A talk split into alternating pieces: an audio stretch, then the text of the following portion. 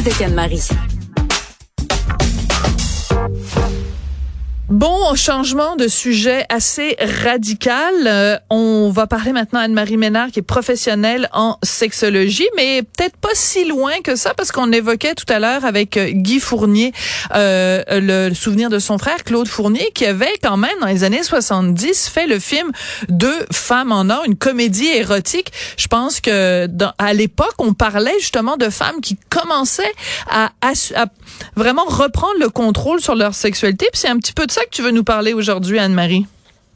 Absolument. On parle d'éjaculation féminine aujourd'hui, un sujet qui suscite énormément de questionnements et on se doit de le démystifier. Oui, alors parce que quand on pense éjaculation, évidemment, on pense à un gars, on pense à un pénis en érection, mais donc euh, chez la femme, ça, ça correspond à quoi éjaculation? Puis est-ce qu'on devrait pas utiliser un autre terme? Comme ça on laisse éjaculation au gars, puis pour les filles on parle d'un autre terme. Est-ce que c'est pas un petit peu là que vu que c'est le même terme, peut-être que ça porte à confusion? C'est vrai que ça peut porter à confusion. Ben en fait, c'est vraiment juste d'éjecter un liquide translucide, inodore, un peu aqueux, incolore au moment de l'orgasme.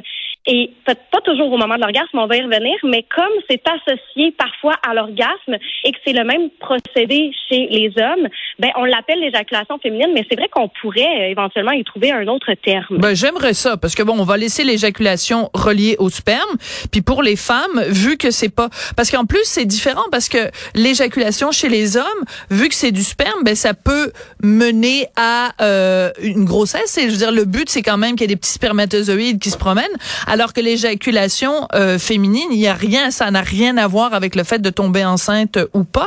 C'est quoi la fréquence chez les femmes de l'éjaculation féminine? Donc, ça, c'est vraiment une question qui revient beaucoup. Est-ce que toutes les femmes peuvent éjaculer?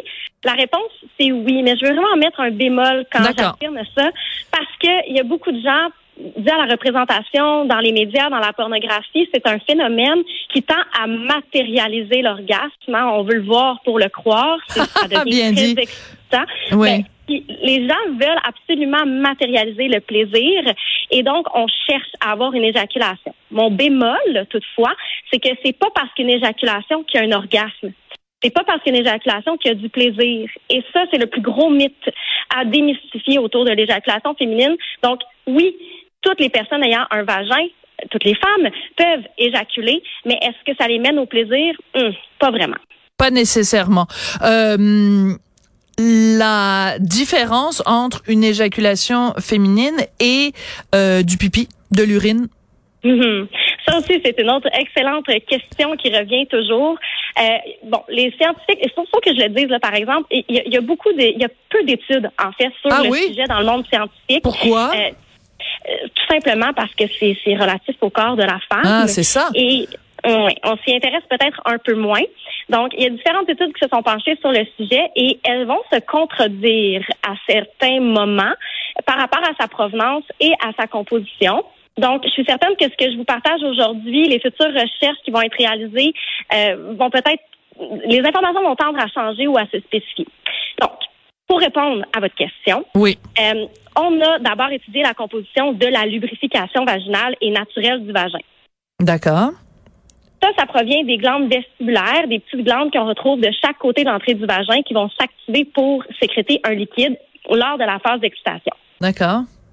Mais là, quand on regarde la composition de l'éjaculation en tant que telle, on se rend compte que c'est pas la même chose. Hum.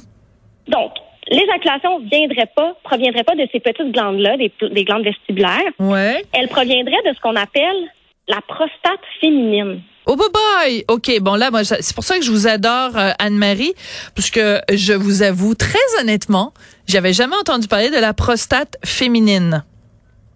Oui. Donc, on aurait un vestige de la prostate masculine qui se traduirait en glandes qu'on retrouve autour de l'urètre qui s'appellent les glandes para- et périurétrales. OK. Et on a comme hypothèse que le liquide proviendrait de là. Et ce liquide-là, mhm. oui. Non, non, allez-y, allez-y. Ce liquide-là serait principalement composé d'urée, de créatine, ainsi que des composantes chimiques qu'on retrouve dans l'urine, mais ça ne serait pas de l'urine. D'accord. Mais euh, excusez-moi de poser la question comme ça, mais quand euh, une femme a une éjaculation, est-ce que euh, l'odeur peut est-ce que c'est à l'odeur on peut faire la différence entre de l'urine et une éjaculation féminine? On peut faire la différence au niveau de l'odeur. Il y a des gens qui vont dire ah ça sent un peu l'urine. Évidemment, il y a des traces. On peut pas se le cacher. Ce n'est pas de l'urine, mais il y a des traces, des composants qu'on retrouve dans l'urine qui sont présents. Mais quand on étudie vraiment la composition, on se rend compte qu'il y a des antigènes prostatiques spécifiques qui proviendraient justement de la prostate féminine dont il est question depuis tantôt. Oui. Donc, c'est pas de l'urine, je vous rassure, mais oui, il peut y avoir des odeurs. Puis, on, va se le dire, là, il y a des fluides, il y a des choses qui sont qui sont échangées. je veux dire, ah, une vulve, ça sent la vulve, on va se le dire. Ah oui, et ça et ça sent pas la framboise malgré euh, ce que veulent euh, nous vendre euh, certaines compagnies qui ont des parfums pour cette partie-là du, du corps humain. Là, c'est voilà, c'est ça. le est-ce que c'est la même chose? Quand on parle d'une femme fontaine là je sais c'est sûrement un terme que vous vous détestez Anne-Marie mais est-ce que le le l'image de la femme fontaine c'est à ça qu'on fait référence ou c'est à autre chose? C'est exactement à ça qu'on fait référence puis effectivement, j'aime pas trop ça dire ça parce Pourquoi? ben, parce que c'est tellement mal représenté dans les médias comme la pornographie. On voit des jets d'eau qui sont expulsés de, du vagin euh, dans ces scènes-là. Euh, je veux dire, le, mur en face, est, je veux dire, on, c'est toute la pièce au complet qui y passe. on dirait que les pompiers sont passés. Et euh, c'est pas comme ça. oui, des fois, les papiers sont passés. Dans les films porno, il y a souvent des pompiers. En tout cas, on m'a raconté. Moi, je sais pas, je connais pas ça, les films porno. non, non, c'est ça. Mais en fait, c'est ça. Tu sais, je pense qu'il faut, il faut. que les gens se mettent la pression là, ils se disent, ben là, moi, j'ai pas des jets incroyables, j'ai pas de mon éjaculation. Euh, euh, c'est vraiment là qu'il faut faire attention parce que de un, la quantité qui va être expulsée va être vraiment différente pour tout le monde. D'accord. En même temps, la sensation aussi, il y a beaucoup, beaucoup de femmes qui vont avoir une éjaculation sans même avoir de plaisir. Donc ça, je pense que c'est vraiment ce qu'il faut retenir parce qu'il y a des gens Tout à fait. Comment, je fais, comment je fais, comment je fais? Ben, et ça sert à rien. Là. Il faut, premièrement, il faut pas se mettre de pression. Deuxièmement, tu as déjà des orgasmes et du plaisir. Ben oui, qu'est-ce que tu as besoin d'avoir Ben non, c'est sûr. Mais c'est encore une fois Anne-Marie quelque chose dont, une chose dont on a parlé euh, souvent vous et moi, c'est que justement la pression de la porno ou de ou d'une certaine idéalisation même euh, même au cinéma, même si dans le cinéma il n'y a pas nécessairement de d'image de, de femme fontaine, mais il reste que de façon générale dans la représentation médiatique des relations sexuelles, il y a une espèce de de d'exagération ou de de mystification qui fait en sorte que des fois, quand les gens font la position du missionnaire le samedi soir, ils trouvent que leur vie sexuelle est plate, mais plate comparée à quoi et surtout comparée à qui?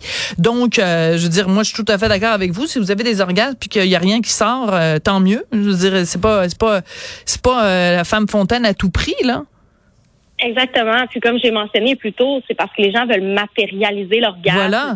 Ça, ça matérialise le plaisir, mais si vous voulez savoir si votre partenaire a du plaisir, demandez-lui. Pas besoin d'un gel.